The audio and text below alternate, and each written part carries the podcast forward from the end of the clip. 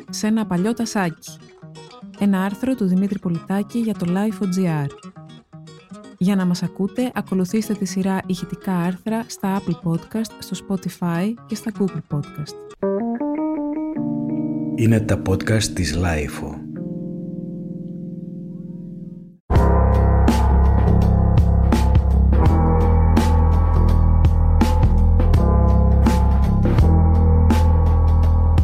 Θυμάμαι να δεσπόζουν κάτι μεγαλοπρεπή γυάλινα τασάκια στο σαλόνι του πατρικού μου σπιτιού, βαριά και αμετακίνητα οικιακά τεμ που υπερεύαιναν τη λειτουργική τους χρήση, περνώντας τη διάσταση του ντεκόρ, του αξεσουάρ, του γλυπτού σχεδόν.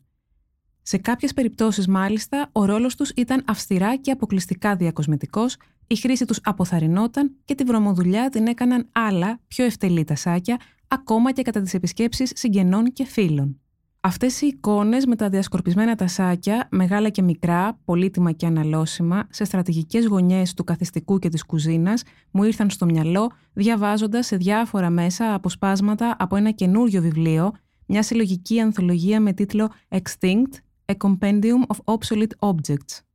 Σε αυτό, καθώς μαρτυρά και ο τίτλος, φιλοξενούνται μια σειρά από δοκίμια που έγραψαν ιστορικοί, επιμελητές τέχνης, αρχιτέκτονες, ακαδημαϊκοί και καλλιτέχνες για πάσης φύσεως αντικείμενα, από την κασέτα ήχου που κοσμεί και το εξώφυλλο της έκδοσης μέχρι το Ζέπελιν, και που κάποτε ήταν ή φιλοδοξούσαν να γίνουν μαζικά, αργά ή γρήγορα όμως απέτυχαν, αντικαταστάθηκαν, ξεπεράστηκαν ή υποχρεώθηκαν σε εξαφάνιση ή βρίσκονται σε ένα καθαρτήριο μεταξύ φθοράς και αυθαρσίας ως είδος υποεξαφάνιση, όπως τα τασάκια και άλλα ημιλειτουργικά ή μη διακοσμητικά φετίχ του υλικού κόσμου του 20ου αιώνα.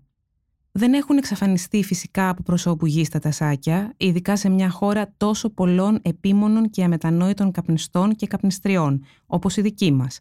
Ακόμα και εδώ όμως έχουν σε μεγάλο βαθμό εξοριστεί από τους κλειστούς χώρους, ακόμα και από τους ιδιωτικούς, δίνοντας τη θέση σε αυτοσχέδιες αναλώσιμες περιστασιακές λύσεις. Συνήθως ένα υποτυπώδες τασάκι ή κάτι σαν που μένει μόνιμα στο μπαλκόνι ή επιστρατεύεται συνωμοτικά όταν κάνουν τα στραβά μάτια οι υπεύθυνοι μιας ταβέρνας ή ενός μπαρ αργά το βράδυ.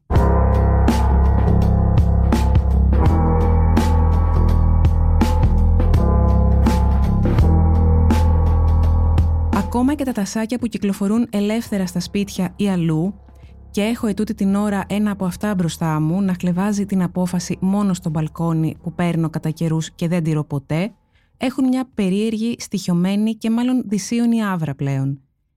Είναι σαν σουβενίρ ή αναμνηστικά μιας άλλης εποχής, αλλά συγχρόνως λειτουργούν και ως μεμέντο μόρι, υπενθυμίζοντάς σου διαρκώς, ειδικά όταν αρχίζουν να συσσωρεύονται μέσα τους οι ψόφιες γόπες, το πόσο αγρίως φλερτάρεις με έναν πρόωρο θάνατο.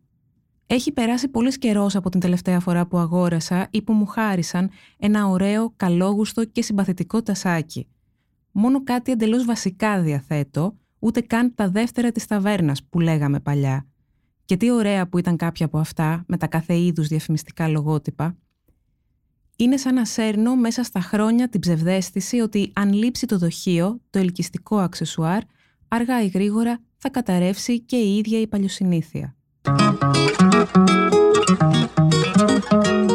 Ήταν ένα άρθρο του Δημήτρη Πολιτάκη για το Life.gr. Τα podcast της Life ανανεώνονται καθημερινά και τα ακούτε μέσα από το Life.gr ή τις εφαρμογές της Apple, του Spotify ή της Google.